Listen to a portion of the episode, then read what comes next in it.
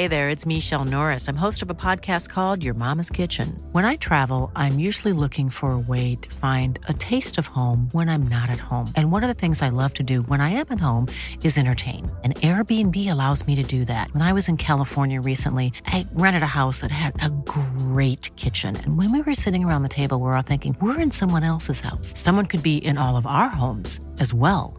If you have a home, but you're not always at home, you have an Airbnb. Your home might be worth more than you think. Find out how much at airbnb.com/slash host. Hiring for your small business? If you're not looking for professionals on LinkedIn, you're looking in the wrong place. That's like looking for your car keys in a fish tank. LinkedIn helps you hire professionals you can't find anywhere else, even those who aren't actively searching for a new job but might be open to the perfect role. In a given month, over 70% of LinkedIn users don't even visit other leading job sites. So start looking in the right place. With LinkedIn, you can hire professionals like a professional. Post your free job on linkedin.com slash people today. Millions of people have lost weight with personalized plans from Noom. Like Evan, who can't stand salads and still lost 50 pounds. Salads generally for most people are the easy button, right? For me, that wasn't an option. I never really was a salad guy. That's just not who I am. But Noom worked for me. Get your personalized plan today at Noom.com. Real Noom user compensated to provide their story. In four weeks, the typical Noom user can expect to lose one to two pounds per week. Individual results may vary.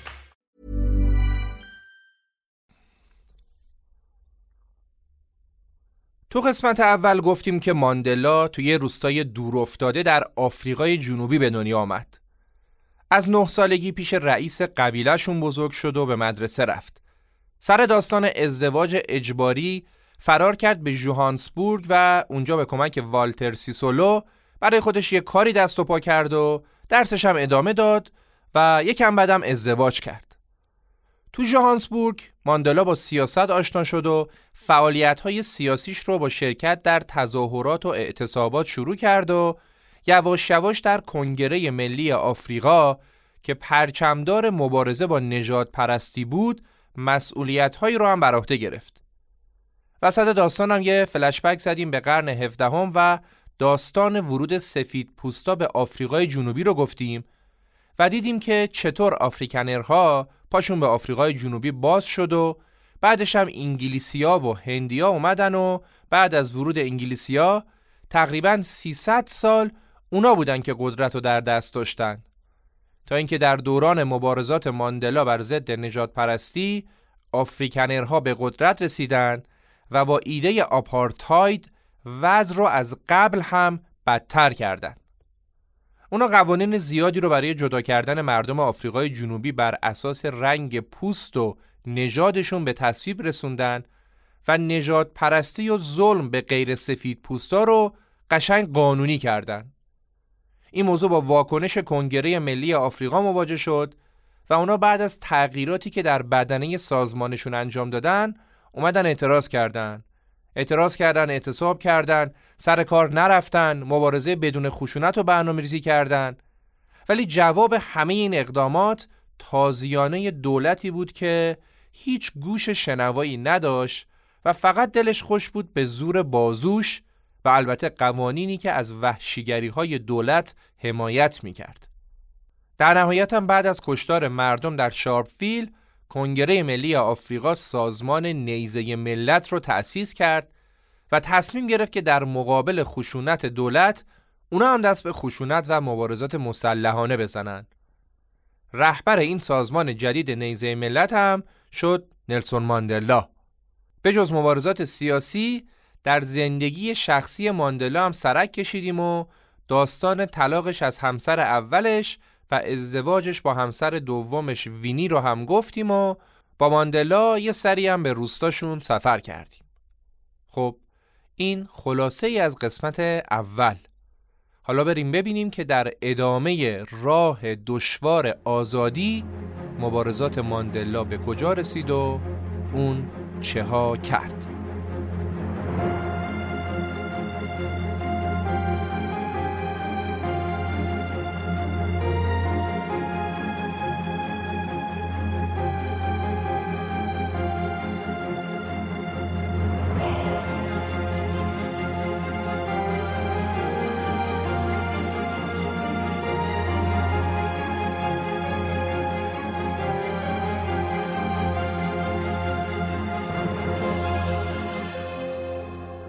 سلام. سلام و درود به همراهان عزیز پادکست رخ. شما به دومین و آخرین قسمت از داستان زندگی نلسون ماندلا گوش می‌دید که در بهمن 1401 منتشر میشه. این اپیزود رو همزمان با عکس و فیلم می‌تونید در یوتیوب هم به صورت تصویری ببینید. من امیر سودبخش هستم و در اینجا هر بار به بهانه داستان زندگی افراد تأثیرگذار در تاریخ قسمتی از تاریخ رو برای شما روایت می‌کنم. به این امید که با تجربه‌ای که از گذشته می‌گیریم بتونیم آینده بهتری رو برای خودمون و نسلهای بعد از خودمون بسازیم. بریم با هم سراغ اپیزود دوم راه دشوار آزادی داستان زندگی نلسون ماندلا.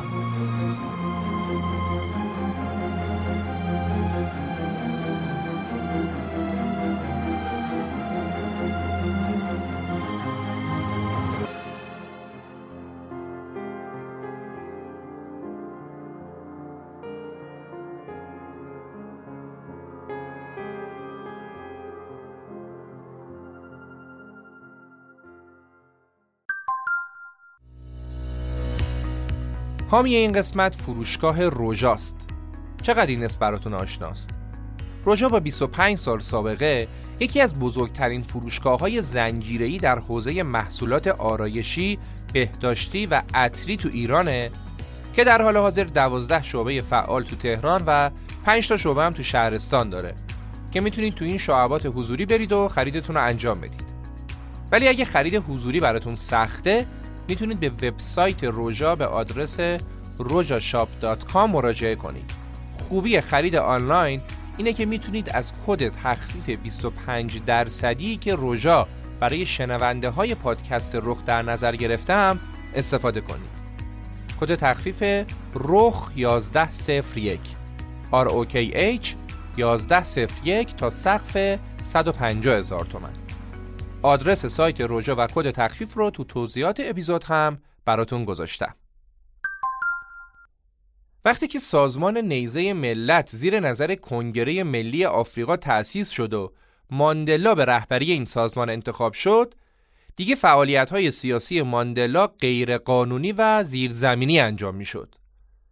یه مزرعی بود که ماندلا و چند نفر دیگه که مثل خودش فعالیت مخفیانه داشتن تو مزرعه زندگی می‌کردن و جلسات و برنامه ریزی هم همه اونجا انجام می‌شد.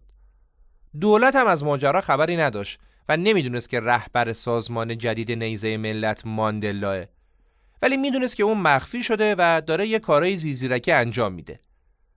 نیزه ملت فعالیت های خرابکارانه خودش رو شروع کرده بود و از هر فرصتی برای بومگذاری و آتش زدن اماکن دولتی استفاده می‌کرد. تو فوریه سال 1962 از کنگره ملی آفریقا دعوت شد تا تو کنفرانسی که قرار بود در شهر آدیس آبابای اتیوپی برگزار میشه شرکت کنه. این کنفرانس رو یکی از جنبش‌های آزادی بخشی که در بیشتر مناطق قاره آفریقا فعالیت داشت ترتیب داده بود و برای کنگره ملی آفریقا هم فرصت خیلی خوبی بود که بتونه تو این کنفرانس شرکت کنه و حمایت‌های مالی و نظامی و سیاسی کشورهای دیگر رو برای خودش و سازمان جدیدش یعنی نیزه ملت به دست بیاره. برای همین هم کنگره از ماندلا خواست که به عنوان سرپرست هیئت اعزامی تو این کنفرانس شرکت کنه. ماندلا برای شرکت در کنفرانس به طور مخفیانه از کشور خارج شد و اول خودش رو رسون به تانزانیا. برای ماندلا که هیچ وقت خارج از کشور ندیده بود، اونجا همه چی تازگی داشت. مخصوصا اینکه تو کشورهایی مثل تانزانیا دیگه انقدر شبیه به آفریقای جنوبی بین سیاه و سفید تفاوت وجود نداشت و اصلا حکومت دست سیاپوستا بود. ماندلا میگه تو این سفر من حس کردم که برای اولین بار معیار قضاوت درباره من دیگه رنگ پوستم نیست. ماندلا اونجا با رئیس جمهور تانزانیا دیدار کرد و بعدش هم سوار هواپیما شد و رفت به اتیوپی. به گفته خودش چیزی که بیشتر از هر چیز دیگه ای براش عجیب بود این بود که خلبان هواپیما سیاه پوست بود. ماندلا پیش خودش فکر کرد که چقدر عجیب مگه سیاه پوست هم می‌تونن خلبان بشن؟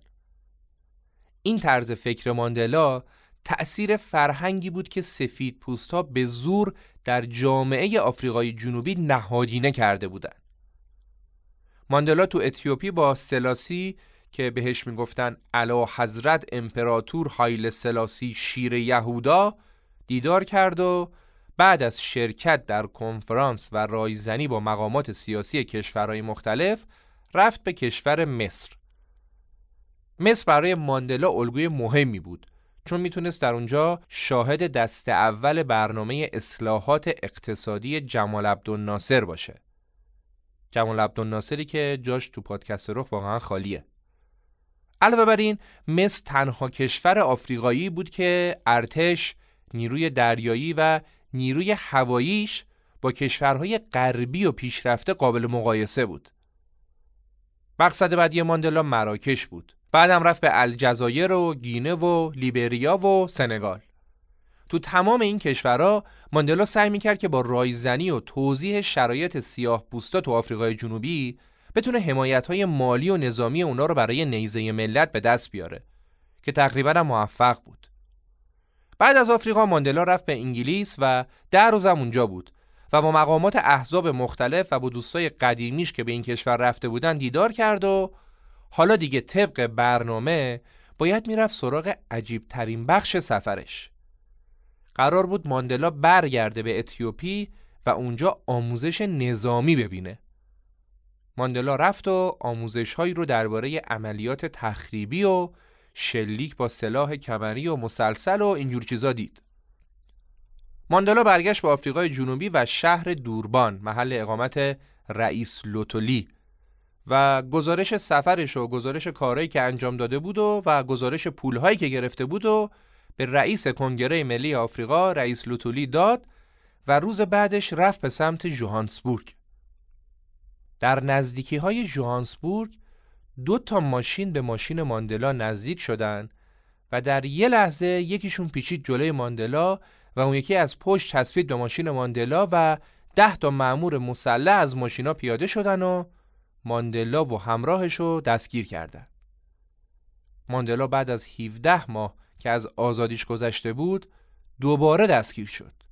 ماندلا در 5 اوت 1969 و در 44 سالگی دستگیر شد و بلافاصله بعدش هم والتر سیسولو رو دستگیر کردن البته نکته مهم اینجاست که اینجای داستان پلیس همچنان هیچ مدرکی از ارتباط ماندلا با نیزه ملت نداشت و اون مزرعه ای که تمام اسناد و مدارک توش بود لو نرفته بود.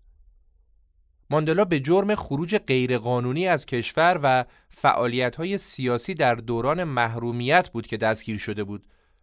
و تو دادگاه هم این خودش بود که وکالت خودش رو قبول کرد. اونم با یه استایل خاص. ماندلا لباس سنتی قبیلهشون رو پوشید و رفت تو دادگاه و از جلسات دادگاه و از محاکمش به عنوان صحنه نمایشی برای مخالفت با نجات پرستی استفاده کرد و کلی جار و جنجال بپا کرد. تیتر تمام روزنامه ها هم به دستگیری اون اختصاص داشت. تیترایی مثل دستگیری نیلوفر سیاه حمله ناگهانی پلیس به دو سال فرار پایان داد و امثالهم بعد از چند وقت دادگاه حکم ماندلا رو اعلام کرد. سه سال زندان برای تحریک مردم به اعتصاب و دو سال زندانم به جرم خروج غیرقانونی از کشور. در مجموع پنج سال زندان بدون تخفیف و عفو. اون زمان تو آفریقا این حکم برای یه مجرم سیاسی حکم خیلی سنگینی بود.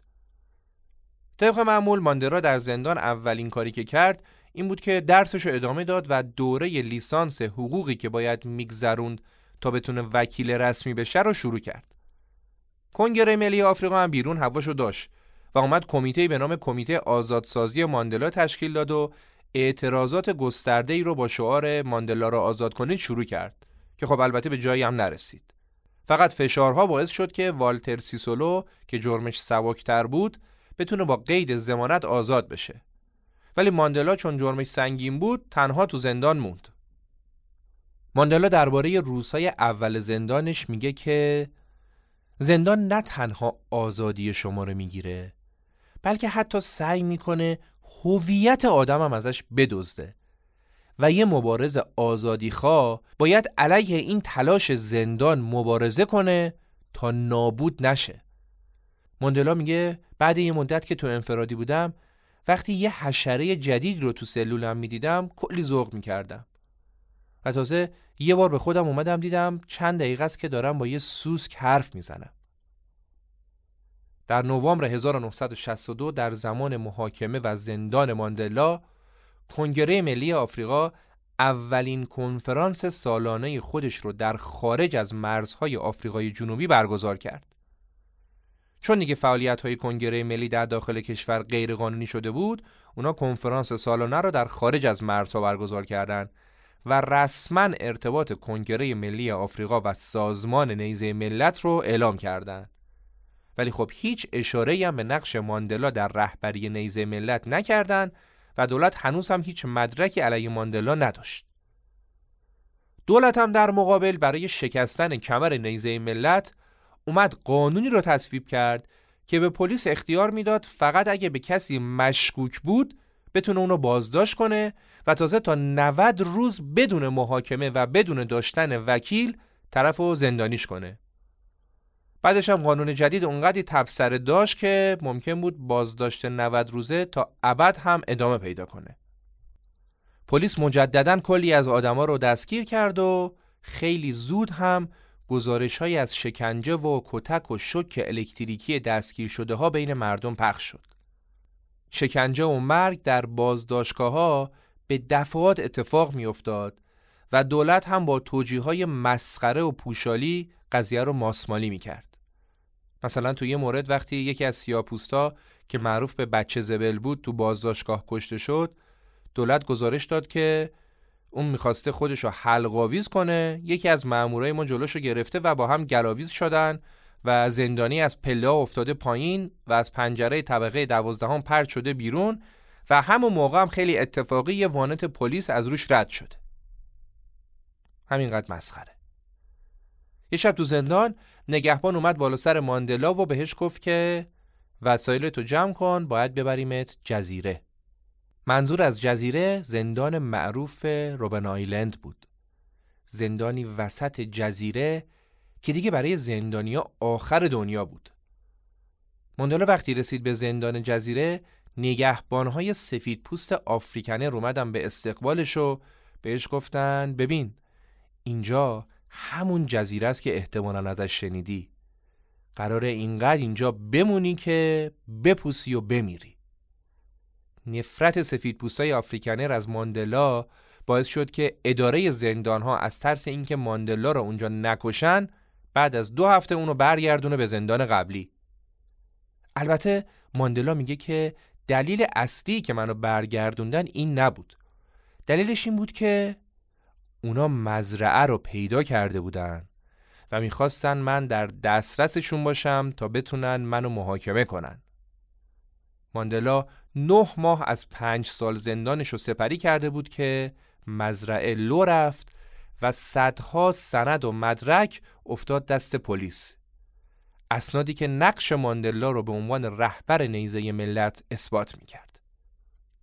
ماندلا و چند تا متهم دیگه از جمله والتر سیسولو که مجدد دستگیر شده بود با اتهام اقدام علیه امنیت ملی رفتن به دادگاه.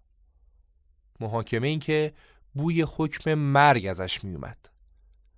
همون زمان به خاطر اتهامهای کوچیکتری یه سری افراد حکم اعدام گرفته بودن. ولی خب محاکمه اونا فرق داشت. خبر دستگیری ماندلا و رفقاش رسانه‌ای شده بود و دنیا متوجه دادگاه اونا شده بود و سازمان ملل خواستار آزادی سریع مخالفان آپارتاید شده بود. تو روزهایی که به شروع دوباره دادگاه مونده بود، ماندلا در امتحان دانشگاه لندن برای گرفتن لیسانس حقوق شرکت کرد و اتفاقا تو امتحانم قبول شد. زمان اعلام احکام که رسید، دولت توقع مجازات مرگ و اعدام رو داشت و خود ماندلا و بقیه متهمین رد اول هم احتمال اعدام رو بیشتر از هر حکم دیگه ای می دونستن. ولی دادگاه برای همه اونا حبس ابد در نظر گرفت. حبس ابد اونم در جزیره.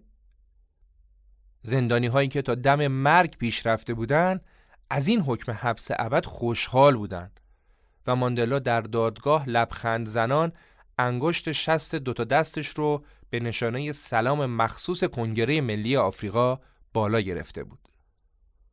ماندلا و رفقاشو بردن به زندان جزیره و ماندلا رفت انفرادی.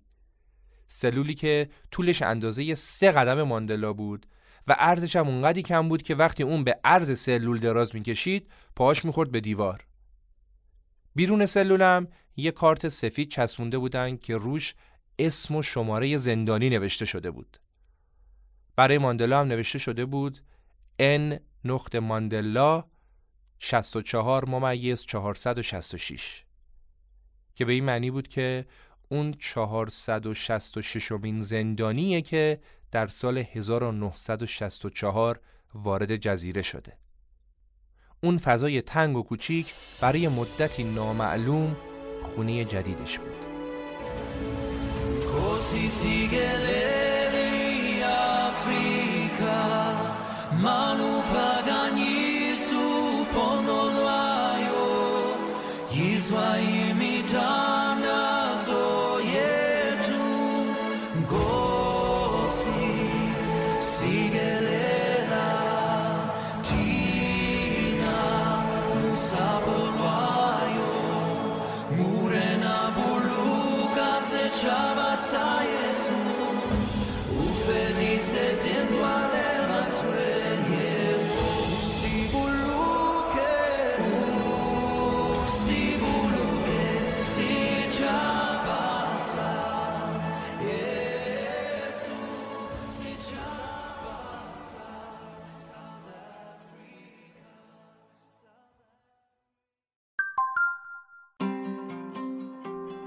حامی این قسمت برند کامانه. کامان یه برند محصولات مراقبتی پوست و موه که با اطمینان میشه از کیفیت محصولاتشون حرف زد. چرا؟ چون کامان اونقدی از محصولاتش مطمئنه که برای اولین بار تو این حوزه یه چیزی تعریف کرده به اسم گارانتی 100 درصد. یعنی اگه شما یکی از محصولاتشون رو بخرید و به هر دلیلی تاکید می‌کنم به هر دلیلی از اون محصول راضی نباشید می‌تونید محصول رو بدون هیچ دردسری مرجو کنید. این اتفاق رو در کشورهای دیگه زیاد می‌بینیم ولی در ایران کامان اولین برند مراقبت از پوست و موه که همچین امکانی برای مشتریانش فراهم می‌کنه.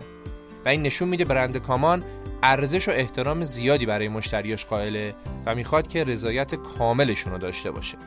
بهتون پیشنهاد می‌کنم اگه دنبال محصولات مراقبتی پوست و مو با کیفیت هستید حتما به سایت و صفحه اینستاگرام محصولات کامان سر بزنید و تنوع محصولاتشون رو ببینید.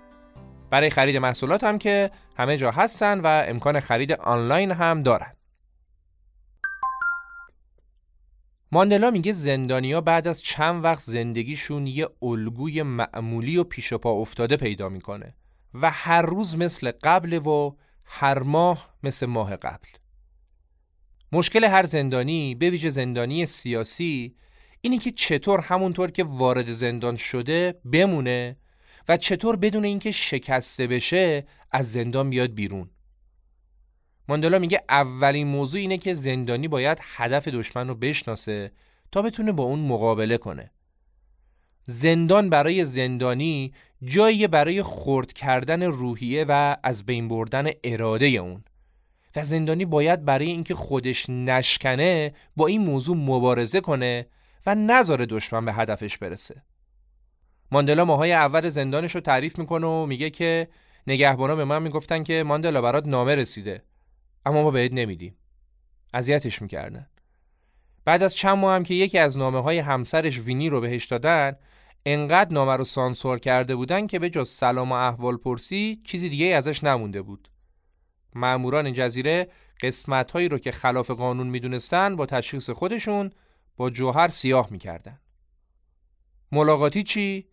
خب اومدن به جزیره کار خیلی سختی بود. جدای از اینکه مجوز گرفتنش کار بسیار سختی بود خیلی ها اگه مجوز هم می‌تونستن بگیرن پولشو نداشتن که سوار هواپیماشن رو بیان برای ملاقات.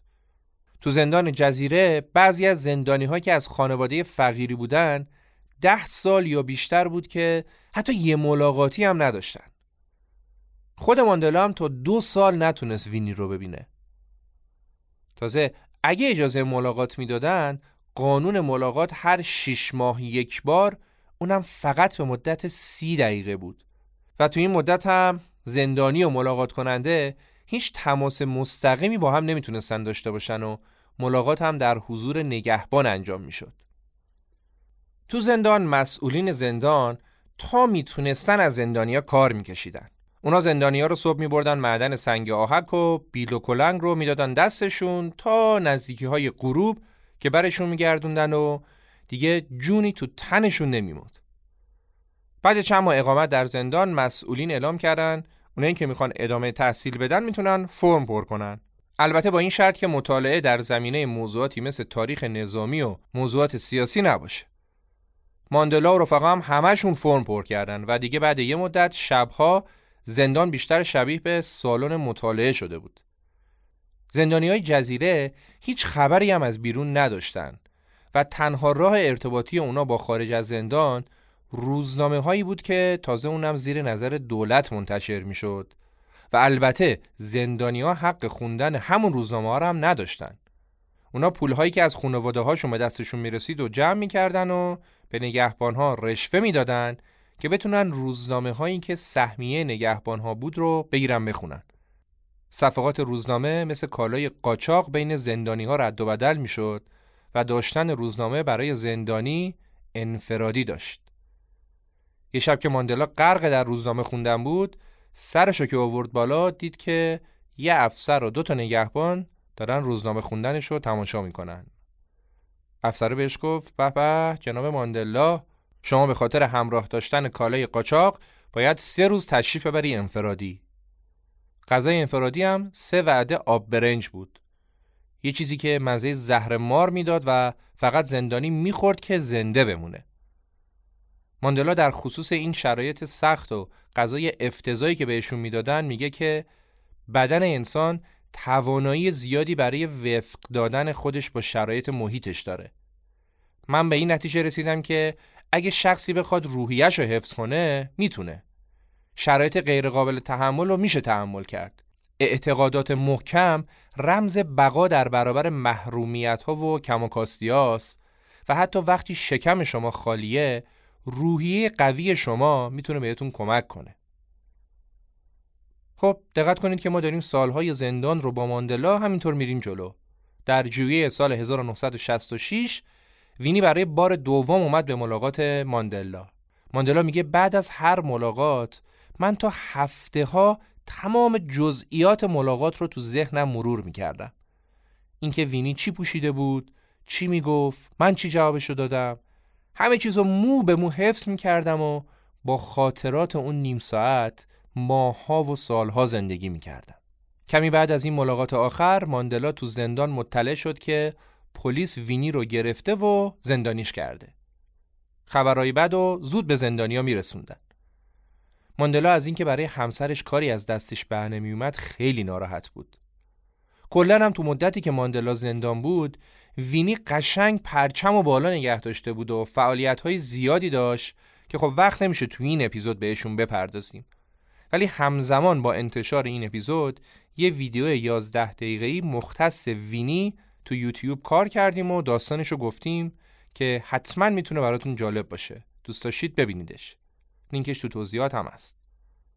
خب اگه موافق باشید از زندان ماندلا بیایم بیرون و بریم یه سری هم به دولت سفید پوست افریکنر بزنیم و ببینیم تو این سالها در دولت چه اتفاقاتی افتاده.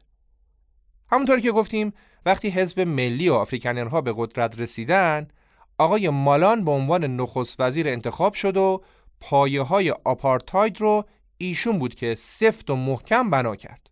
با همون قوانین نجات پرستانه که قبلا راجع بهشون صحبت کردیم. مالان 6 سال و نیم نخست وزیر بود و در نهایت در 80 سالگی استعفا داد و جاش رو داد به آقای یوهانس ترایدوم.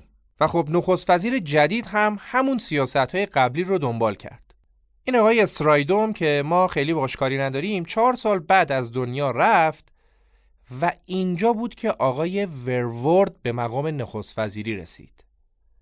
هندریک ورورد که در تاریخ هر جا صحبت از آپارتاید میشه اسم ایشون هم شنیده میشه و حتی خیلیا به اشتباه فکر می‌کنن که ایشون پایه‌گذار آپارتاید بوده.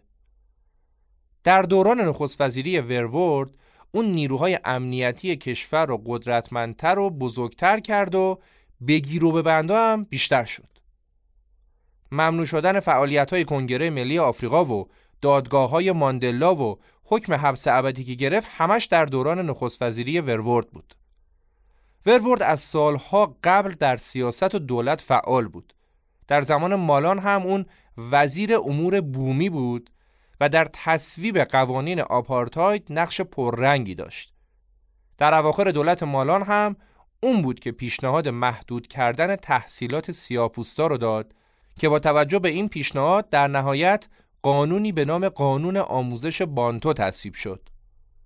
خود ورورد سراحتا گفت که هدف قانون آموزش بانتو این بود که اطمینان پیدا کنیم سیاپوستا فقط تحصیلات کافی برای کار به عنوان کارگران غیر ماهر رو داشته باشن و نه بیشتر. تحصیل و آگاهی بیشتر به دردشون نمی‌خوره. ورورد خوب می‌دونست که برای سلطه بر مردم نباید گذاشت که اونا آگاه بشن و باید اونا رو در جهل نگه داشت. اینجای داستان ما بیش از چهار سال از زمان زندانی شدن ماندلا میگذره و همین آقای ورورد هم داره با تمام قوا مخالفین سیاپوست خودش رو قلقم می‌کنه. و خب هیچ کس هم زورش بهش نمی‌رسه. البته هیچ کس به جز دیمیتری سافندس. ایشون سابقا یه مبارز کمونیست بود که داشت تو پارلمان نامه بری می‌کرد. کارش جابجایی نامه ها تو پارلمان بود. یه روز که نخست وزیر ورورد اومده بود پارلمان این آقای سافندس بهش نزدیک شد و با چهار تا ضربه چاقو دخلش اوورد ورورد ترور شد. انگیزه سافندس هم همون قوانین نجات پرستانه و داستان آپارتاید بود. سافندس می‌گفت این یه وظیفه اخلاقی بود که من باید انجامش می‌دادم چون فرصتش رو داشتم. اون می‌گفت من هر روز مردی رو می‌دیدم که با جنایت هایی که می‌کرد میلیون ها نفر رو آزار می‌داد و از دست کسی هم کاری بر نمیومد من اونو کشتم به این امید که راه برای تغییرات باز بشه. با وجود فرورد هیچ امیدی به تغییرات نبود. خبر ترور هم مثل بمب تو آفریقا صدا کرد و خیلی هم خوشحال کرد. تیترهای روزنامه ها در خارج از آفریقای جنوبی پر بود از عناوینی مثل ترور رسول نفرت یا قصاب شارپویل با چاقو کشته شد که اشاره به کشتار مردم شارپویل داشت که داستانش رو اواخر اپیزود اول گفتیم. اونم در زمان ورورد اتفاق افتاده بود. سافندس رو هم دستگیر کردند و بعد از اینکه انواع و اقسام شکنجه ها رو روش پیاده کردن انداختنش زندان و سافندس بیش از سی سال در زندان موند و در زندان هم مرد. خب برگردیم به ماندلا که در زندان خبر ترور ورورد رو شنید. ماندلا میگه بعد از این اتفاق مقامات زندان اونقدی ما رو تحت فشار گذاشتن و اذیت کردن انگار که ما اون بابا رو با چاقو زدیم. اون زمان جنبش ضعیف شده بود تمام رهبران ارشد کنگره در تبعید و یا در زندان بودند و دولت و پلیس هم قوی و مقتدر بودند علاوه بر همه اینا در ژوئیه 1967 رئیس لوتولی رهبر کنگره ملی آفریقا و برنده جایزه نوبل و کسی که ماندلا خیلی دوستش داشت به طرز مشکوکی مرده بود. اون با قطار تصادف کرده بود و کشته شده بود. جانشین رئیس لوتولی منتها الیور تامبو بود. همون کسی که با ماندلا دفتر حقوقی زده بود و به مشکلات سیاپوستا رسیدگی می‌کرد. دوست صمیمی ماندلا شد رهبر کنگره ملی آفریقا. تنها خبر خوب اون دوران رفع اختلافات کنگره ملی آفریقا و کنگره پن آفریکنیسم بود.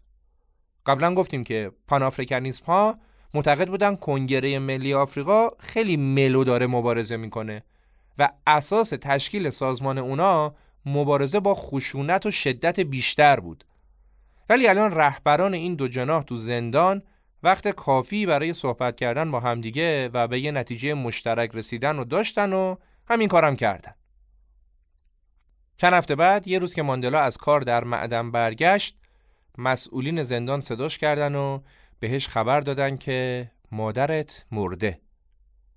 مادر ماندلا دو ماه قبل از مرگش تونسته بود بیاد ملاقات پسرش و قبل از مرگ پسرش رو یه بار دیگه دید. ماندلا میگه مرگ مادر باعث شد که به عقب نگاه کنم و ببینم که آیا واقعا ارزشش رو داشت؟ خانوادم هیچ وقت با مبارزات من موافق نبودن و الان علاوه بر من اونا هم داشتن تاوان تصمیمات من و راهی که من انتخاب کرده بودم و می‌دادن. ماندلا فکر می‌کرد خبر مرگ مادرش بدترین اتفاق و بدترین خبریه که تو عمرش شنیده. ولی اون اشتباه می‌کرد. در ماه ژوئیه سال 1969 به ماندلا خبر دادن که پسر بزرگش توی تصادف کشته شده. تنبی پسر بزرگ ماندلا از همسر اولش تو 25 سالگی و با داشتن دو تا بچه کوچیک از دنیا رفت و خبر مرگش کمر ماندلا رو شکوند. ماندلا در اوج بدترین روزهایی که داشت در زندان میگذرون به پیشنهاد والتر سیسولو شروع کرد به نوشتن کتاب زندگی نامش. سیسولو می‌گفت اگه این کتاب صادقانه و منصفانه نوشته بشه داستانش می‌تونه به مردم بگه که ما برای چی مبارزه کردیم و برای چی داریم میجنگیم. سیسولو می‌گفت این کتاب می‌تونه منبع الهامی برای رزمنده های آزادیخواه جوون باشه. البته مشکلی که وجود داشت این بود که این کار در زندان جرم بود و زندانی اجازه نوشتن کتاب رو نداشت. با این حال ماندلا این کار رو شروع کرد و وقتی مسئولین زندان متوجه داستان شدن به خاطر این تخطی ماندلا و رفقاش رو چهار سال از حق تحصیل محروم کردند. ماندلا کتابش رو نوشت ولی تا سالها بعد این کتاب منتشر نشد. این همون کتابیه که دربارش تو اپیزود اولم صحبت کردیم. کتابی به نام راه دشوار آزادی. سال 1975 مبارزان آزادیخواه در کشورهای موزامبیک و آنگولا به موفقیت‌های بزرگی دست پیدا کردند و این دو کشور به عنوان کشورهای مستقل با دولت‌های انقلابی در صحنه‌های بین‌المللی ظاهر شدن و این موضوع به مردم آفریقای جنوبی شجاعت و امید بیشتری برای شروع دوباره اعتراضاتشون داد. بعد از چندین سال سکوت و خفقان سیاسی که بر آفریقای جنوبی سایه انداخته بود، در 16 ژوئن 1976 15 هزار دانش آموز در اعتراض به قوانین جدید دولت در شهر سووتو تجمع کردند. طبق این قانون جدید نیمی از همه کلاس ها در دبیرستان باید به زبان افریکنر تدریس می‌کردند. این در حالی بود که افریکنر زبان ها حتی 20 درصد دانش آموزا هم تشکیل نمی‌دادند. واکنش نیروهای پلیس هم به این تجمعات شلیک گلوله و دستگیری بود. بعضی از دستگیر شده هم به همون زندان رابن آیلند یعنی زندان جزیره آورده شدن و اینطوری ماندلا و رفقاش از خبرها و اتفاقات بیرون مطلع شدن. این مردان جوون زندانی با بقیه زندانیا متفاوت بودن. اونا خیلی شجاع و جنگجو بودن و تو زندان هم شعار می‌دادن و فریاد می‌زدن که قدرت از آن ماست. مقامات زندان مونده بودن با این زندانی های جدید چیکار باید بکنن. ماندلا میگه من و دوستام خیلی خوشحال بودیم. چرا که روحیه اعتراضات مردمی که در سراسر دهه 1960 راکت و بدون فعالیت به نظر می رسید حالا در دهه 1970 دوباره جون گرفته بود اون هم توسط جوانای کم سن و سال ماندلا میگه هیچ چیز در زندان به این اندازه دلگرم کننده و امیدبخش نیست که متوجه شید مردم خارج از زندان از همون آرمانی حمایت می‌کنن که شما به خاطرش تو زندانید.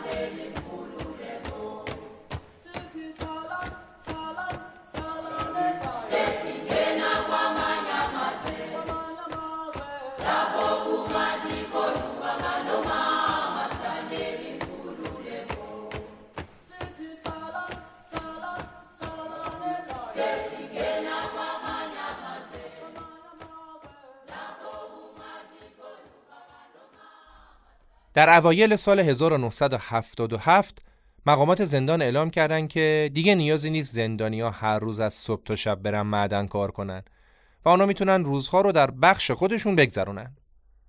بعد از نزدیک به چهارده سال زندان ماندلای 59 ساله و بقیه زندانی های قدیمی از کار اجباری در معدن معاف شدن. تو حیات زندان جزیره یه باغچه بود که بهش نرسیده بودن و خوش شده بود.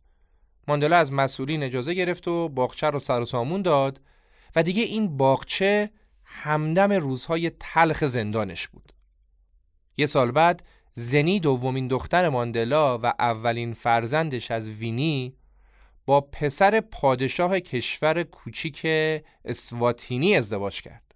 اینکه زنی به عضویت خاندان سلطنتی این کشور کوچیک پادشاهی در میومد امتیازهای زیادی براش داشت و یکیش هم این بود که هر وقت می‌خواست می‌تونست بیاد به ملاقات پدرش ماندلا. زنی به همراه بچه نوزاد و همسرش اومد به ملاقات پدر. وقتی اونا وارد اتاق شدن واقعا لحظه شگفت انگیز و عجیبی بود. ماندلا دخترش رو از بچگیش دیگه نیده بود و دخترم فقط عکس سالهای جوونی پدرش رو دیده بود.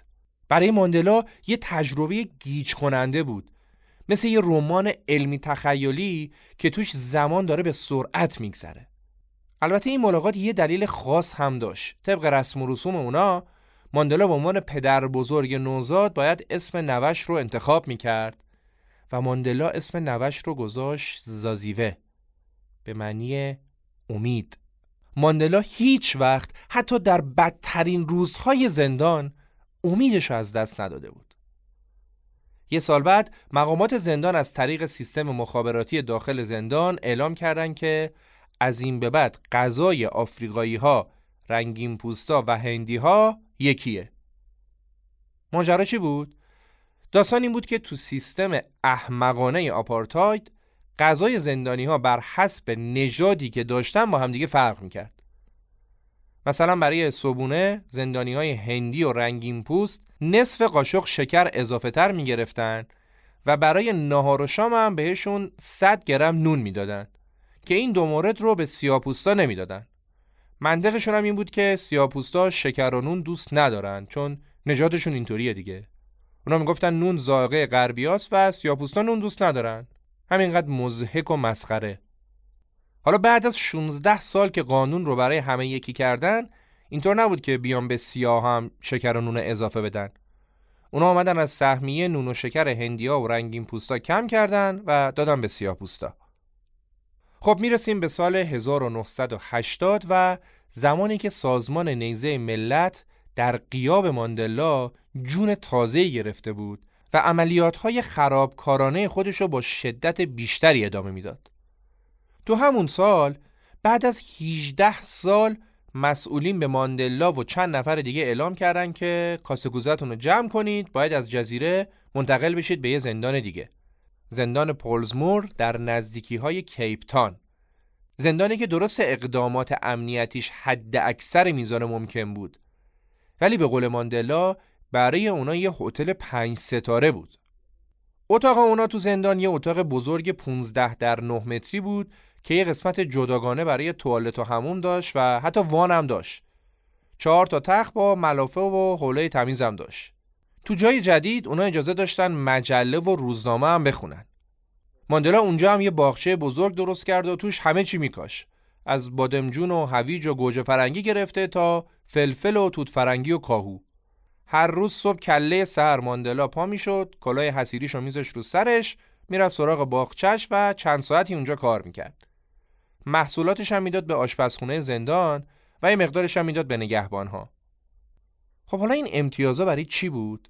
با افزایش اعتراضات و حمایت‌های خارجی و داخلی از ماندلا و مبارزات ضد آپارتاید دولت اومد اونا رو از جزیره به زندان پولزمور منتقل کرد که بتونه به جامعه جهانی نشون بده که آره ما حواسمون به زندانیا هست.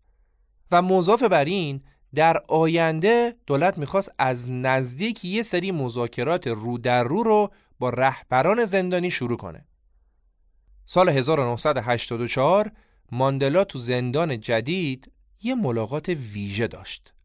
ملاقات متفاوت با همسرش وینی. لحظه ای که تو 21 سال گذشته که ماندلا تو زندان بود اون بارها در خواب و خیال تصورش کرده بود ماندلا برای اولین بار اجازه داشت همسرش رو از نزدیک ببینه و دستش رو بگیره بعد 21 سال اونا تونستن از نزدیک همدیگر رو ببینن و دست همدیگر رو بگیرن تو این چند سال آخر مقاومت و مبارزات افرادی مثل وینی باعث شکوفایی کنگره ملی آفریقا شد. نظرسنجی ها نشون می‌داد با وجودی که مدت ربع قرن از ممنوع شدن فعالیت این سازمان میگذشت ولی همچنان محبوب ترین سازمان سیاسی آفریقایی همون کنگره ملی آفریقا بود. مقامات زندان به ماندلا گفتن که قرار دولت پیشنهادی رو در مورد آزاد شدنش مطرح کنه. پیشنهادی بود که ماندلا آزاد بشه ولی دیگه کاری به سیاست نداشته باشه و برگرده به همون محل تولدش و دیگه دردسر درست نکنه. این پیشنهاد هم چند بار به روش های مختلف داده شد. ماندلا هم جواب پیشنهاد و داد و در یک گرد همایی بزرگی که تو یکی از استادیوم های شهر سووتو برگزار شد جواب ماندلا توسط دخترش عینا برای مردم خونده شد. ماندلا در خصوص پیشنهاد آزادیش به مردم گفته بود که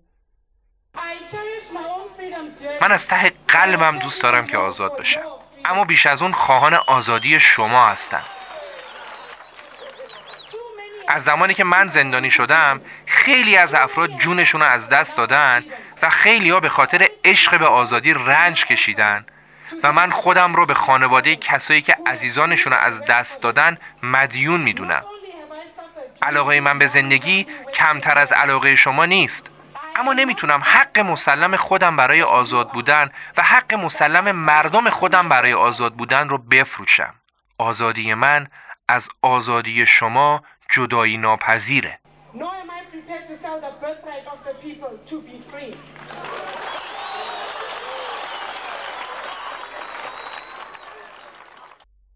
ماندلا در زندان موند و با شجاعت و جسارت وصف ناشدنی آزادیش رو فدای آزادی مردم کرد. خیلی ها ماندلا تا اون زمان 22 سال بود که تو زندان بود و طبیعتا تشنه یه روز آزادی بود. ولی با این تصمیم نشون داد که واقعا زندان نتونسته اعتقاداتش رو از بین ببره و زندان نتونسته بشکنتش سال 1985 بعد از یه معاینه پزشکی دکتر زندان به ماندلا گفت که باید خیلی زود پروستاتش رو عمل کنه. ماندلا رو بردن برای عمل و وقتی مرخصش کردن معموری که همراهیش می‌کرد بهش گفت که تو دیگه قرار نیست برگردی کنار دوستات. از الان به بعد قرار تنها زندگی کنی. در بازگشت به زندان پولزمور ماندلا رو به سلول جدیدی در طبقه همکف زندان بردن سلولی که امکاناتش از جای قبلیش هم بیشتر بود سه تا اتاق و یه دستشویی جداگانه در اختیار ماندلا قرار گرفت اما خب وجه مشترک تمام اتاقها این بود که هم این زندان و هم زندان قبلی همشون اتاقاشون نمدار و مرتوب و قدیمی بودن که خب می‌شد این موضوع رو تحمل کرد. تو جای جدید حتی ماندلا رو برای گشت شهری تو شهرم میبردن میچرخوندن و دوباره برش میگردوندن تو زندان. در از ماندلا رو آورده بودن جای جدید تا مذاکرات مستقیم با اون به عنوان رهبر محبوب جنبش اعتراضی ضد آپارتاید رو شروع کنن. و این امتیازات هم بهش می‌دادن که تو مذاکرات بتونن ازش امتیاز بگیرن. در بیرون از زندان راه برای مذاکره با کنگره ملی آفریقا بسته شده بود. چون که هیچ کدوم از طرفین حاضر نبودن بدون گرفتن امتیازات قابل ملاحظه از طرف دیگه بیان بشینن پای میز مذاکره. دولت بارها و بارها تأکید کرده بود که کنگره ملی آفریقا یه سازمان تروریستی متعلق به کمونیستاست و دولت هم هیچ وقت با تروریستا یا کمونیستا مذاکره نمی‌کنه. کنگره ملی آفریقا هم بارها و بارها تاکید کرده بود که دولت آفریقای جنوبی یه دولت نجات پرست و فاشیسته و ما زمانی با دولت مذاکره می‌کنیم که کنگره ملی آفریقا رو سازمانی آزاد اعلام کنه و تمام زندانیان سیاسی رو بدون هیچ گونه قید و شرطی آزاد کنه. الیور تامبو رهبر کنگره ملی آفریقا و دوست صمیمی ماندلا از مردم آفریقای جنوبی خواسته بود که کشور رو غیر قابل کنترل کنن و مردم هم از این دستور پیروی می‌کردن. حالت ناآرامی و خشونت سیاسی به اوج خودش رسیده بود. از طرفی خشم مردم غیر قابل کنترل بود و از طرف دیگه هم فشار بین هر روز شدتش بیشتر می‌شد. سال 1988 تعداد زیادی از مشهورترین خواننده های جهان به مناسبت جشن تولد 70 سالگی ماندلا تو استادیوم ویمبلی لندن کنسرت بزرگی برگزار کردن و خواهان آزادی ماندلا شدند. بدون شک اون زمان ماندلا مشهورترین زندانی جهان بود. دویست میلیون نفر برنامه کنسرت ها رو دیده بودن و فشارها و حمایتهای سیاسی و غیر سیاسی جامعه جهانی دولت آفریقای جنوبی رو وادار به واکنش و مذاکره کرد. تو همچین جوی بود که ماندلا مذاکراتش رو با کوبی کوتسه وزیر دادگستری دولت شروع کرد. قبلا هم ماندلا چند تا ملاقات با این بابا داشت ولی این بار به گفته کوتسه دولت کمیته ای رو متشکل از مقامات بلندپایه کشور تشکیل داده بود که وظیفه این کمیته مذاکرات خصوصی با شخص ماندلا بود و ریاست کمیته هم بر عهده کوبی کوتسه بود. زمان زیادی از این جریان نگذشته بود که توسط یکی از وکلای ماندلا و به طور قاچاقی یادداشتی از الیور تامبو به دست ماندلا رسید. الیور تامبو رهبر کنگره ملی آفریقا خبر مذاکرات رو شنیده بود و می‌خواست بدون ماندلا در مورد چه چیزی داره مذاکره می‌کنه. لحن یادداشتش هم اینطوری بود که به ماندلا می‌گفت داری راه رو اشتباه میری. ولی جلوتر با توضیحاتی که ماندلا داد سوء تفاهم بینشون رفت شد یا بهتر بگیم خیلی کم رنگ شد چون هنوز بعضی از اطرافیان تامبو قانع نشده بودند و یه جورایی به ماندلا شک داشتند. مذاکرات چندی ماه همینطور ادامه داشت و هر هفته هم ملاقات های رو در رو انجام می شد. اولین مسئله که مطرح شد و خب مهمترین مسئله هم بود موضوع مبارزات مسلحانه بود. دولت پافشاری می‌کرد که کنگره ملی آفریقا باید خشونت رو تقبیح کنه و مبارزه مسلحانه رو متوقف کنه. ماندالا هم در جواب می‌گفت که این خود دولته که مسئول خشونته و همواره این ظالمه که نوع مبارزه رو تعیین می‌کنه و نه مظلوم. وسط جریان مذاکرات ماندلا به سختی مریض شد و بردنش اتاق عمل. تو اتاق عمل دو سه لیتر آب از سینه ماندلا خارج کردند و متوجه شدند که ماندلا به بیماری سل مبتلا شده. خوشبختانه میکروب به ریه ها آسیب جدی نزده بود و به موقع به دادش رسیده بودند. دکترها می‌گفتن 24 سال زندان در سلول های نمناک و مرتوب باعث این بیماری شده. 24 سال زندان. بعد این عمل ماندلا دیگه برنگشت زندان و در حبس خونگی قرار گرفت. اونو بردم به یه خونه با امکانات کافی و البته کلی نگهبان و یه خدمتکار که دستپخت خوبی هم داشت. ماندلا میگه وقتی خدمتکار برام گوشت خوک و تخم مرغ درست کرد هر کاری کردم نمی‌تونستم به یاد بیارم که آخرین بار من کی این غذا رو خوردم. اصلا مزدش انقدر برام تازگی داشت که انگار بار اولمه دارم این غذا رو می‌خورم. همون روز اولم کوبی کوتسه اومد دیدن ماندلا و یه صندوق شراب کیپتان هم براش هدیه آورد و دیگه قفس طلایی ماندلا هیچی کم نداشت. هرچند که قفس طلایی هم هنوز قفسه. ماندلا تو خونه جدیدش تولد 75 سالگیش رو در کنار اعضای خونوادش که برای ملاقات اومده بودن پیشش جشن گرفت و این برای اولین بار بود که همسرش وینی با بچه ها و نوه هاش همه توی جا در کنار هم جمع بودن. هرچند که چند ساعت بعد همه رفتن و باز هم ماندلا تنها شد. مذاکرات دولت و ماندلا ادامه پیدا کرد و در جریان مذاکرات ماندلا حتی با رئیس جمهور آفریقای جنوبی آقای پی دبلیو بوتا هم ملاقات کرد. این آقای بوتا انقدری که خشم بود معروف بود به کروکودیل بزرگ آقای بوتا از اون آدمای افراطی و نجات پرستی بود که حتی تا آخر عمرش هم از کشتار مردم ابراز پشیمونی نکرد و حاضر به ترک عقاید افراطی خودش نشد. ماندلا میگه ملاقات با آقای بوتا منو عصبی کرد از نظر من اون نمونه کامل یک آفریکنر قدیمی و مغرور و سرسخت بود که اصلا دوست نداشت مسائل رو با رهبران سیاه به بحث بذاره بلکه مایل بود مسائل رو به ما دیکته کنه ولی شانسی که ماندلا و کنگره ملی آفریقا آورد این بود که در اوت 1989 آقای بوتا از مقام ریاست جمهوری استعفا داد و اعضای کابینه رو به خیانت و تبانی با کنگره ملی آفریقا متهم کرد. یه جورایی به زور استعفاش دادن. بوتا جاش رو داد به آقای F.W. دیکلرک کسی که با آقای بوتا خیلی فرق داشت.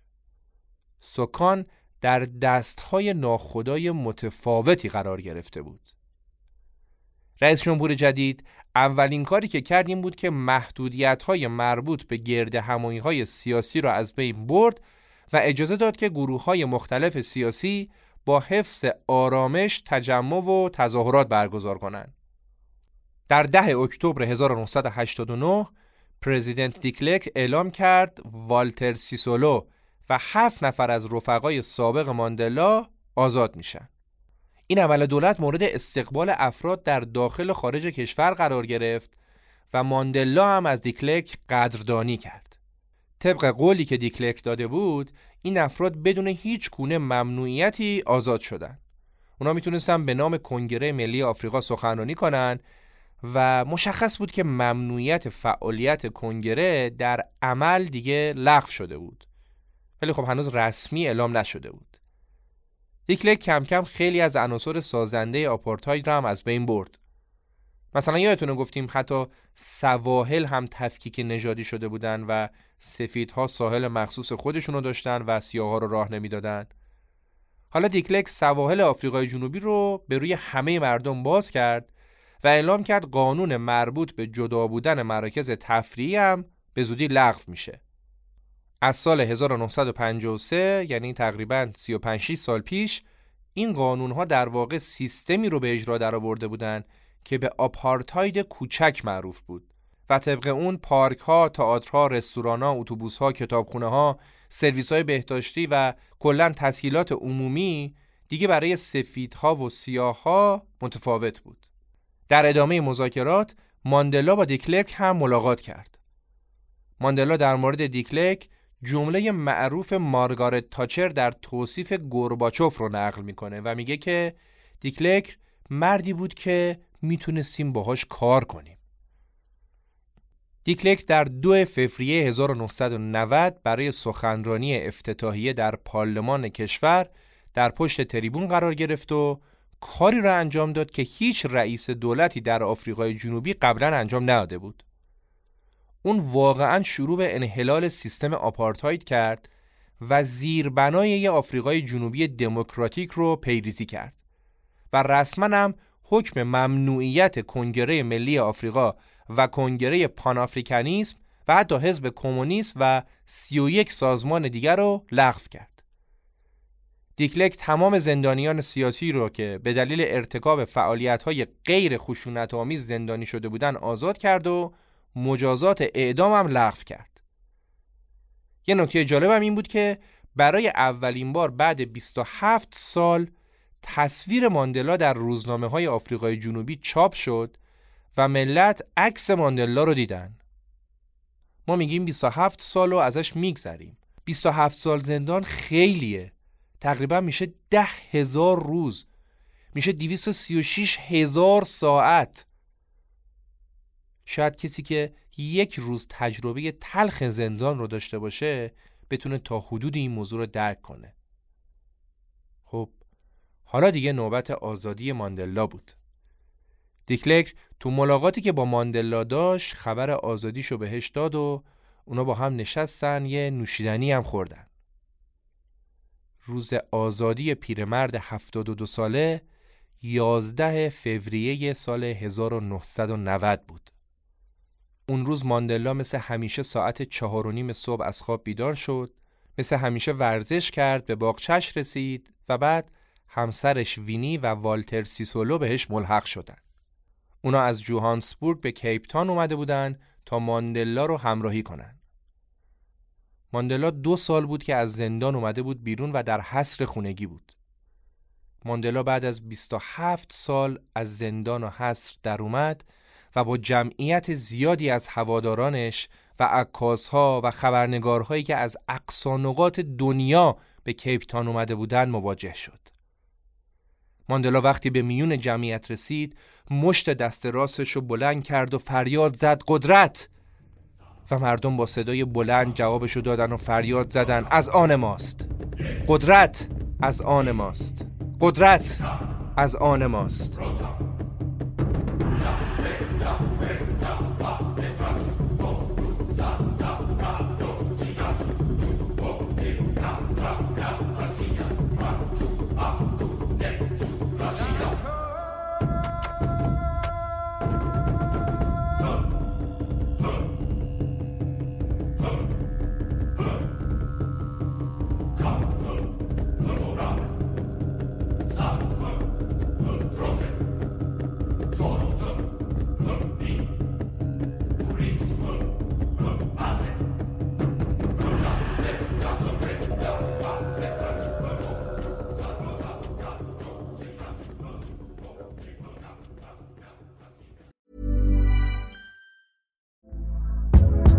Hey there, it's Michelle Norris. I'm host of a podcast called Your Mama's Kitchen. When I travel, I'm usually looking for a way to find a taste of home when I'm not at home. And one of the things I love to do when I am at home is entertain. And Airbnb allows me to do that. When I was in California recently, I rented a house that had a great kitchen. And when we were sitting around the table, we're all thinking, we're in someone else's house. Someone could be in all of our homes as well. If you have a home, but you're not always at home, you have an Airbnb. Your home might be worth more than you think. Find out how much at airbnb.com/slash host. I'm Sandra, and I'm just the professional your small business was looking for. But you didn't hire me because you didn't use LinkedIn jobs. LinkedIn has professionals you can't find anywhere else, including those who aren't actively looking for a new job, but might be open to the perfect role, like me. In a given month, over 70% of LinkedIn users don't visit other leading job sites. So if you're not looking on LinkedIn, you'll miss out on great candidates like Sandra. Start hiring professionals like a professional. Post your free job on linkedin.com/people today. لحظاتی بعد از آزادی طبق برنامه ماندلا باید در برابر سیل جمعیت مشتاقی که به استقبالش اومده بودن سخنرانی می‌کرد. ماندلا تو اولین سخنرانیش بعد از آزادی گفت که من به نام صلح، دموکراسی و آزادی برای همگان به شما سلام می کنم. من در اینجا نه به عنوان یه پیامبر بلکه به عنوان خدمتکار کوچک شما در مقابلتان ایستادم.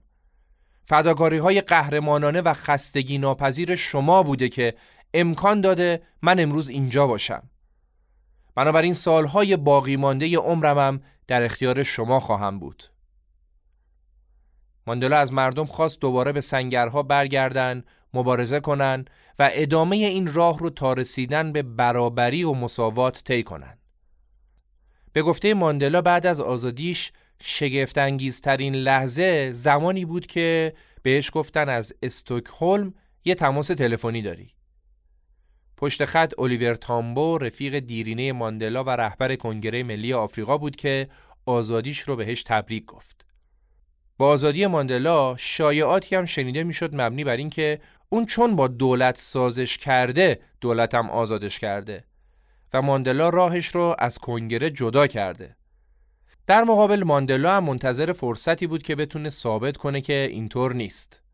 برای همینم بعد از آزادی وقتی ازش پرسیدن که قرار الان شما چه نقشی رو بر عهده بگیرید اون گفت هر نقشی رو که کنگره ملی آفریقا به من دستور بده من همون نقش رو بر عهده می‌گیرم و همون کارو می‌کنم. خب تعدادی از زندانی سیاسی آزاد شده بودند و بعضی از قوانین آپارتاید هم نقض شده بود ولی هنوز خیلی چیزا مونده بود که باید تغییر می‌کرد و دولت هم نشون داده بود که یه سری امتیازات داده که صدای مخالفا رو ساکت کنه و قصد تغییرات بزرگتری رو نداره و هنوز داره از خشونت و سرکوب استفاده می‌کنه. توی یه مورد تو شهرکی نزدیکی های جوانسبورگ پلیس بدون اختار قبلی به سمت مردم تظاهر کننده ای که عضو کنگره ملی آفریقا بودن تیراندازی کرد و دوازده نفر رو کش و صدها نفر را مجروح کرد که این اتفاق ادامه مذاکرات رو برای مدتی به تعویق انداخت. از زمانی که ماندلا آزاد شد تا شش ماه بعدش اون به همراه وینی همسرش یه سفر دوره‌ای نسبتاً بلند مدت رو به کشورهای مختلف انجام داد. هر جا هم که می‌رفت جمعیت بسیار زیادی ازش استقبال می‌کرد. تو دارالسلام تانزانیا برای سخنرانیش نیم میلیون نفر آدم جمع شدن. بعد از بازدید از چند کشور آفریقایی اون به فرانسه و سوئیس و ایتالیا و هلند و انگلیس رفت و توقف بعدیش هم تو آمریکا بود. یه اتفاق جالبی که تو سفرش افتاد زمانی بود که داشت از آمریکا می‌رفت به کانادا. تو راه و قبل از گذشتن از اقیانوس اطلس هواپیمای ماندلا که یه فروند جت کوچیک بود برای سوختگیری در یه نقطه دورافتاده در بالای مدار قطب شمال نزدیک خلیج قازها توقف کرد. ماندلا هم از فرصت استفاده کرد و رفت تو فرودگاه خلوت اونجا قدم زد و از هوای تمیز اونجا استفاده کرد. وقتی داشت تو فرودگاه را می‌رفت یه سری آدم رو پشت نرده های فرودگاه دید که دارن براش دست تکون میدن. ماندلا از همراه کاناداییش پرسید اینا با این لباسای عجیب غریب اینجا چیکار می‌کنن؟ اینا کیان؟ همراهش هم گفت که اینا اسکیمو هن. همون موقع یکی از اسکیموها داد زد زنده باد کنگره ملی آفریقا.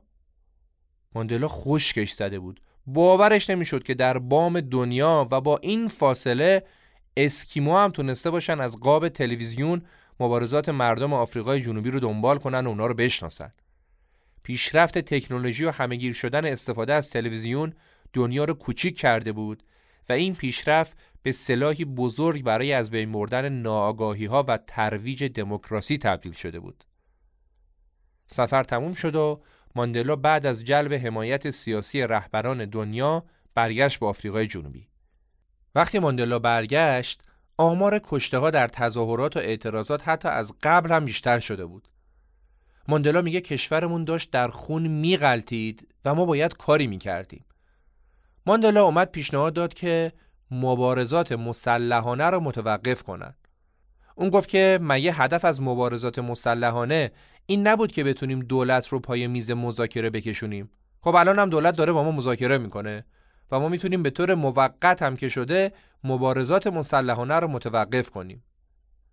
این پیشنهاد یه جنجالی رو در کنگره ملی آفریقا به پا کرد و حاشیه های زیادی هم داشت. ولی در نهایت ماندلا تونست بقیه رو قانع کنه و با دولت یه سندی رو امضا کرد که به پیشنویس پورتوریا معروف شد. طبق این توافق قرار شد کنگره مبارزات مسلحانه رو موقتا بذاره کنار و در مقابل دولت هم زندانیان سیاسی که هنوز در بند بودن رو آزاد کنه خشونت رو بذاره کنار و روند تغییرات و اصلاحات رو سریعتر کنه.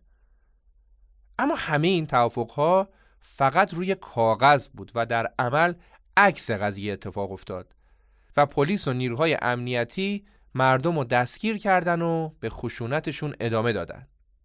اوضاع به شدت متشنج و تیره به نظر می رسید و ظاهرا تمام توافق و تفاهم ها از دست رفته بود. در ماه دسامبر 1990 الیور تامبو بعد از سی سال تبعید با مساعدت دولت برگشت به آفریقای جنوبی تا در کنفرانس مشورتی که کنگره ملی آفریقا ترتیب داده بود شرکت کنه. تو این کنفرانس چند نفر از خودی ها به ماندلا توپیدن که تو داری سیاست های شخصی خودتو پیش می‌بری و زیادی با دولت مهربونی. ولی در این حال تعداد موافقان و همراهان ماندلا خیلی بیشتر از مخالفانش بود. و این موضوع در ژوئیه سال 1991 مشخص شد. زمانی که بعد از سی سال کنگره ملی آفریقا اولین کنفرانس سالیانه خودش رو در خاک آفریقای جنوبی برگزار کرد و ماندلا با رأی قاطع نماینده ها به ریاست کنگره ملی آفریقا انتخاب شد. ریاست کنگره ملی که سالها دست رئیس لوتولی و بعدش هم دست الیور تامبو بود حالا رسیده بود به کسی که از تمام رؤسای قبلی نامدارتر و محبوبتر بود. ماندلا حالا دیگه دستش برای مذاکرات مستقیم با دولت و تصمیم گیری نهایی بازتر هم شده بود. اصلی ترین دور مذاکرات رسمی بین دولت و احزاب مخالف در 29 دسامبر سال 91 و در مرکز تجارت جهانی انجام شد. توی مذاکرات 18 نماینده اعزامی از صحنه سیاسی آفریقای جنوبی و از ها و نظرات مختلف به اضافه ناظرانی از سازمان ملل حضور داشتند. این بزرگترین گرد همایی گروه های سیاسی مختلف تو آفریقای جنوبی بود. توی مذاکرات نماینده دولت حتی تا اونجا پیش رفت که از وجود آپارتاید عذرخواهی هم کرد. اینم بگم و خود دولت هم از طرف طیف های مختلف سفید پوستا به شدت تحت فشار بود. احزاب سفید پوست به دولت می‌گفتن که شما داری زیادی لیلی به لالای سیاه پوستا بیزاری و ارزه مقابله باهاشون رو نداری. فشارها اونقدر زیاد شد که آقای دیکلک مجبور شد یه رفراندوم برگزار کنه و نظر مردم رو درباره سیاست اصلاح طلبانه دولت در قبال مذاکره با کنگره ملی آفریقا ازشون بپرسه. دیکلک اعلام کرد که اگه تو این رفراندوم شکست بخوره اصلا استعفا میده می‌ذاره میره. سوال رفراندوم دقیقا این بود که آیا از ادامه روند اصلاحاتی که رئیس جمهور فعلی شروع کرده و هدفش تدوین قانون اساسی جدیدیه که از طریق مذاکرات به دست میاد حمایت می‌کنید یا نه؟ کنگره ملی آفریقا با این رفراندوم کلا مخالف بود چون تو این رفراندوم فقط افراد سفید پوست حق شرکت داشتند ولی در عین حال ماندلا واقع گرا بود و قطعا نمی‌خواست که رأی دهنده های سفید پوست تلاش های آقای دیکلک برای دنبال کردن مذاکرات رو از بین ببرن برای همین همون از سفید پوستا خواست که به این رفراندوم رأی آری بدن و در آخر 69 درصد از رأی دهنده های سفید پوست از این مذاکرات حمایت کردند و این پیروزی بزرگی برای آقای دیکلرک بود. تو بهبوهه مذاکرات نلسون ماندلا در 13 آوریل سال 1992 توی کنفرانس مطبوعاتی در حالی که والتر سیسولو و الیور تامبو هم در کنارش بودن اعلام کرد که می‌خواد از همسرش وینی جدا بشه. وینی تو این سالها در متن مبارزات بود و کلی هم حرف و حدیث و داستان براش پیش اومده بود. اون کتک خورده بود، زندانی شده بود، مدتها تبعید شده بود، بعضی وقتا تصمیمات اشتباه گرفته بود و با خشونت زیاد اعتراضات رو پیش می برد. خیلی وقتا هم چنان از خودگذشتگی و شجاعت نشون می‌داد که همه تحسینش می‌کردن. اما چیزی که باعث جدایی ماندلا از وینی شد این بود که در طول سالهایی که ماندلا در زندان بود وینی با وکیلش ارتباط داشت و خبر این ارتباط هم رسانه‌ای شده بود و حتی تو زندان زندانبانها از قصد روزنامه هایی که این خبر رو کار کرده بودن رو به دست ماندلا میرسوندن اونم زمانی که روزنامه خوندن قدغن بود تیترهایی مثل خیانت بزرگ، خیانت وینی به ماندلا و چیزایی شبیه به این. ولی خود ماندلا هیچ وقت از واژه خیانت برای وینی استفاده نکرد و با احترام تمام درباره وینی صحبت کرد و گفت من اونو با تمام عشق و علاقم دوست دارم ولی ما تصمیم گرفتیم راهمون رو در زندگی از هم جدا کنیم. خب برگردیم به مذاکرات دولت و احزاب مخالف و در رأسشون کنگره ملی آفریقا و ماندلا. مذاکرات که طولانی شد کنگره ملی آفریقا گفت که آقا ما تا ابد نمی‌تونیم منتظر آزادی بمونیم. اونا برای یه تظاهرات و اعتصابات ملی بزرگ برنامه ریزی کردن. اونا خواستار تدوین قانون اساسی جدید مبتنی بر برابری و برگزاری انتخابات آزاد با شرکت تمام مردم آفریقای جنوبی بودند. در دو روز اعتصابی که برگزار کردند بیش از چهار میلیون کارگر در بزرگترین اعتصاب سیاسی تاریخ آفریقای جنوبی تو خونه ها موندن و به محل کارشون نرفتن. مهمترین قسمت برنامهشون هم راه پیمایی به دور از خشونت صد هزار نفری مردم به سمت ساختمان با شکوه مقر دولت بود. چند وقت بعد در ادامه اعتراضات دولت باز هم خشونت شدیدی به خرج داد و 29 نفر از مردم معترض رو کش و بیش از 200 نفر هم مجروح کرد. کشور کاملا در آستانه یک جنگ داخلی قرار گرفته بود. ولی در نهایت در آخرین دور مذاکرات بین دیکلک و ماندلا اونا در مورد چارچوب اساسی برای ایجاد یک کشور دموکراتیک با انتخابات آزاد به توافق رسیدند و کنگره ملی آفریقا و دولت در مورد تشکیل یک دولت وحدت ملی پنج ساله با یک کابینه چند حزبی به توافق رسیدن. قرار شد آخر سال 1993 انتخابات سراسری هم برگزار بشه که بعدا زمان برگزاری انتخابات تغییر کرد و شد آوریل 1994 قبل از برگزاری انتخابات دو تا اتفاق تلخ و شیرین هم افتاد. اتفاق تلخ این بود که الیور تامبو از دنیا رفت. ماندلا می‌گفت الیور طلای خالص بود. وقتی به تابوتش نگاه کردم انگار بخشی از وجود خودم مرده بود. الیور آزاد شدن زندانیان سیاسی و بازگشت تبعیدی ها به وطن رو دیده بود. اما اونقدر زنده نمون که در آفریقای جنوبی آزاد و دموکراتیک بتونه رأیش رو به صندوق بندازه. اتفاق شیرینم این بود که ماندلا و دیکلرک هر دو نفرشون به دلیل تلاش برای صلح در آفریقای جنوبی و براندازی آپارتاید جایزه صلح نوبل سال 1993 رو مشترکاً برنده شدند.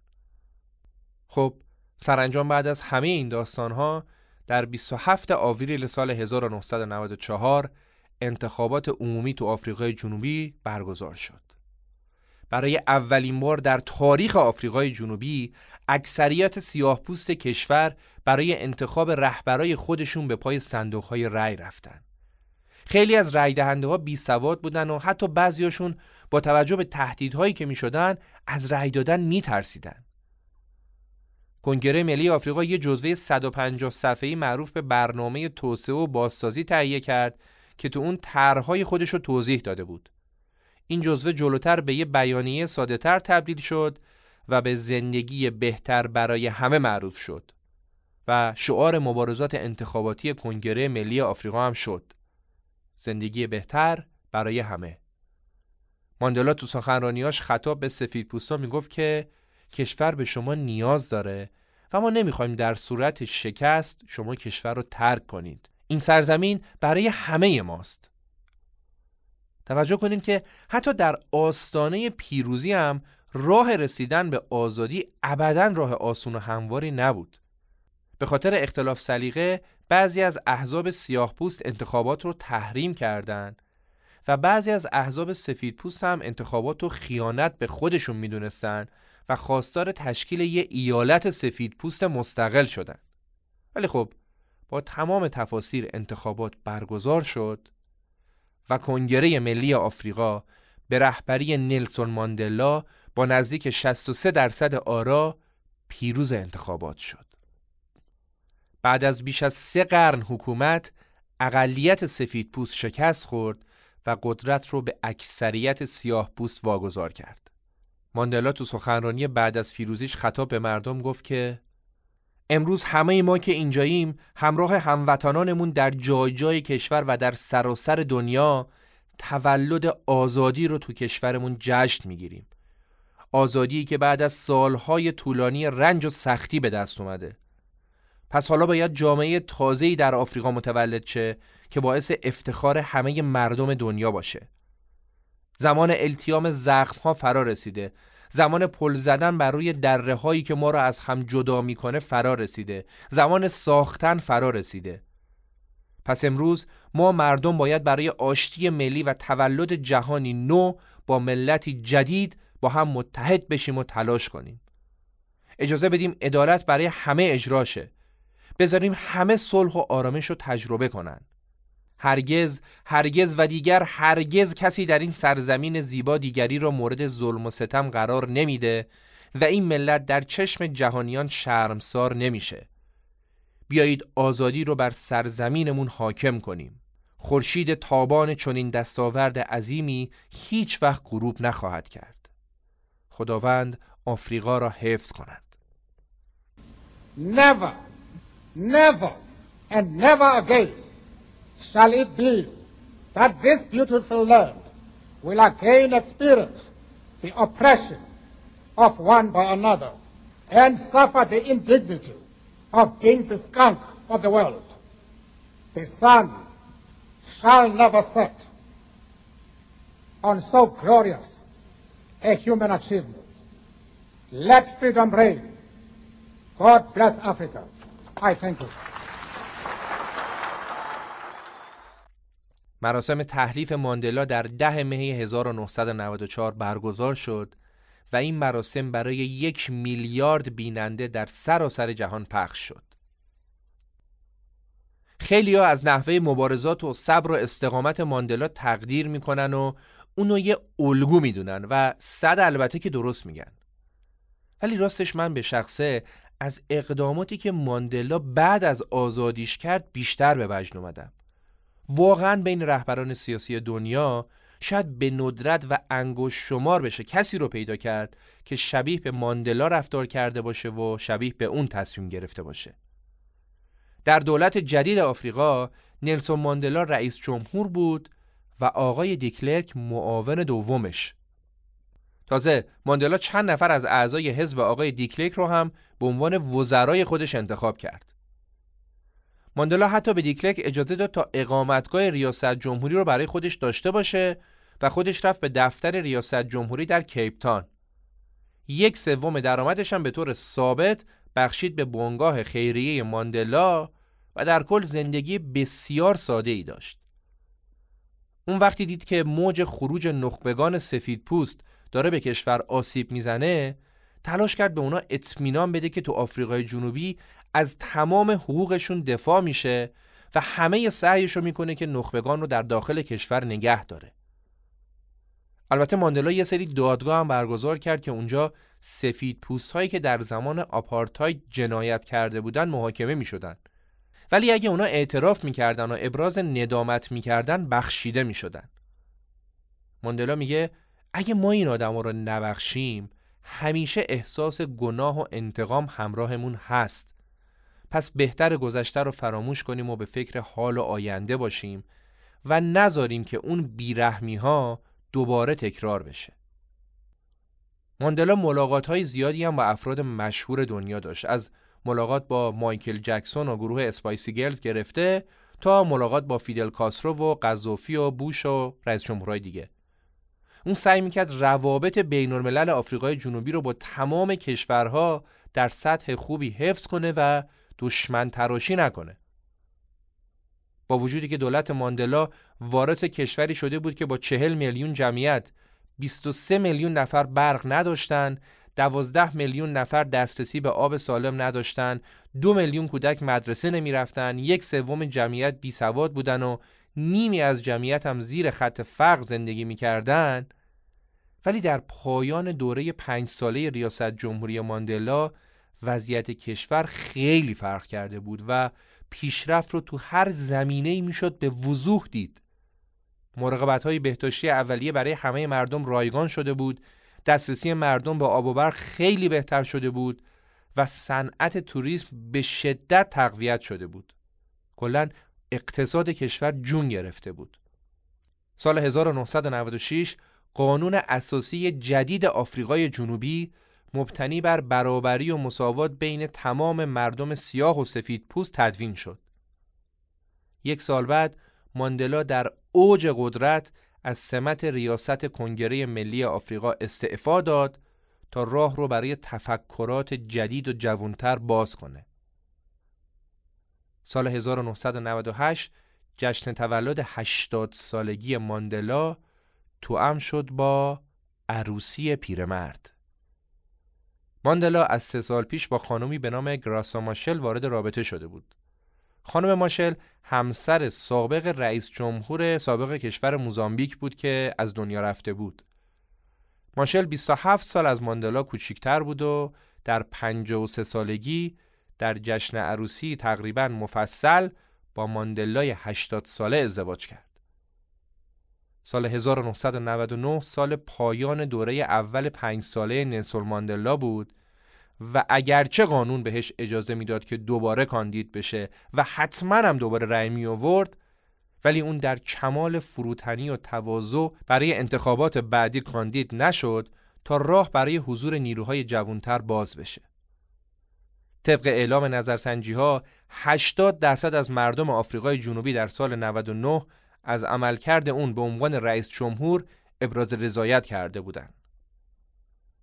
ماندلا دیگه رئیس جمهور نبود ولی اون از دنیای سیاست خداحافظی نکرد و برای پایداری صلح در آفریقا و جهان با رهبران کشورهای مختلف مدام دیدار و ملاقات داشت. با کسی هم تعارف نداشت. زمان حمله آمریکا به عراق به شدت به آمریکا و انگلیس و سیاستهای جنگ طلبانه اونا انتقاد کرد. یکی از نقدهایی که به ماندلا می‌شد این بود که در زمان ریاست جمهوریش توجه کافی به همهگیری بیماری ایدز در آفریقای جنوبی نداشته. ماندلا هم به جای اینکه به کسایی که نقدش می‌کنن حمله کنه و اونا رو دشمن خودش و دشمن کشور بدونه این نقد رو کامل پذیرفت و بعد از ریاست جمهوریش زمان و هزینه زیادی رو برای مبارزه با بیماری ایدز گذاشت و مبارزه با ایدز رو جنگی توصیف کرد که بیش از همه جنگ های دیگه کشته داده. سال 2008 جشن تولد 90 سالگی ماندلا در سراسر کشور با شور و شوق زیاد مردم برگزار شد. آخرین حضور ماندلا هم در انظار عمومی در اختتامیه جام جهانی فوتبال در آفریقای جنوبی در سال 2010 بود. جام جهانی که ماندلا برای آوردنش به آفریقای جنوبی از جون مایه گذاشت و واقعا هم در حد بزاعتشون به خوبی تونستن برگزارش کنن. ماندلا در سالهای پایانی عمرش به شدت از بیماری عفونی تنفسی که داشت و خب یادگار زندانش هم بود رنج می برد و دیگه خیلی کم مصاحبه می کرد و قرار ملاقات می زاشت. در نهایت هم در پنجم دسامبر سال 2013 نلسون ماندلا رهبر فقید آفریقای جنوبی و قهرمان مبارزه با آپارتاید در سن 95 سالگی از دنیا رفت. ماندلا در راه دشوار آزادی قدم به قدم پیش رفت و با صبر و استقامت و البته جسارت و شهامتی که داشت به آنچه که می‌خواست رسید.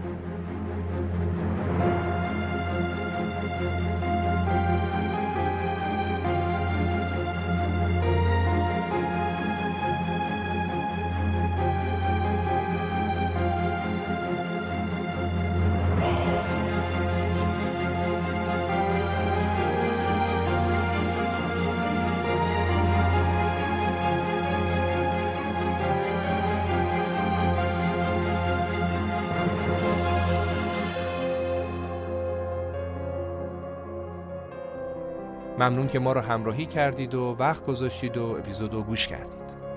این قسمت با حمایت محصولات بهداشتی کامان و فروشگاه های و اینترنتی روژا تولید شده.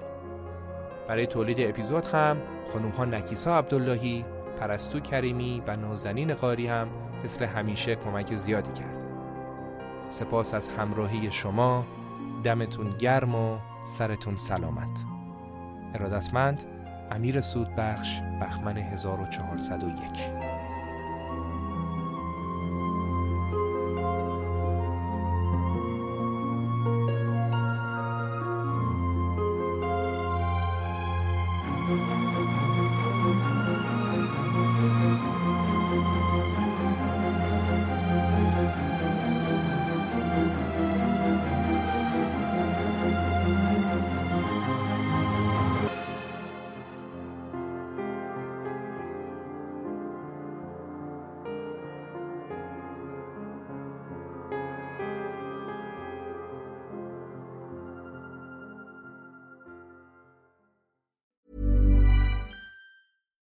we're on a budget, we still deserve nice things. Quince is a place to scoop up stunning high-end goods for 50 to 80% less than similar brands. They have buttery soft cashmere sweaters starting at $50, luxurious Italian leather bags, and so much more. Plus, Quince only works with factories that use safe, ethical, and responsible manufacturing. Get the high-end goods you'll love without the high price tag with Quince. Go to quince.com/style for free shipping and 365-day returns.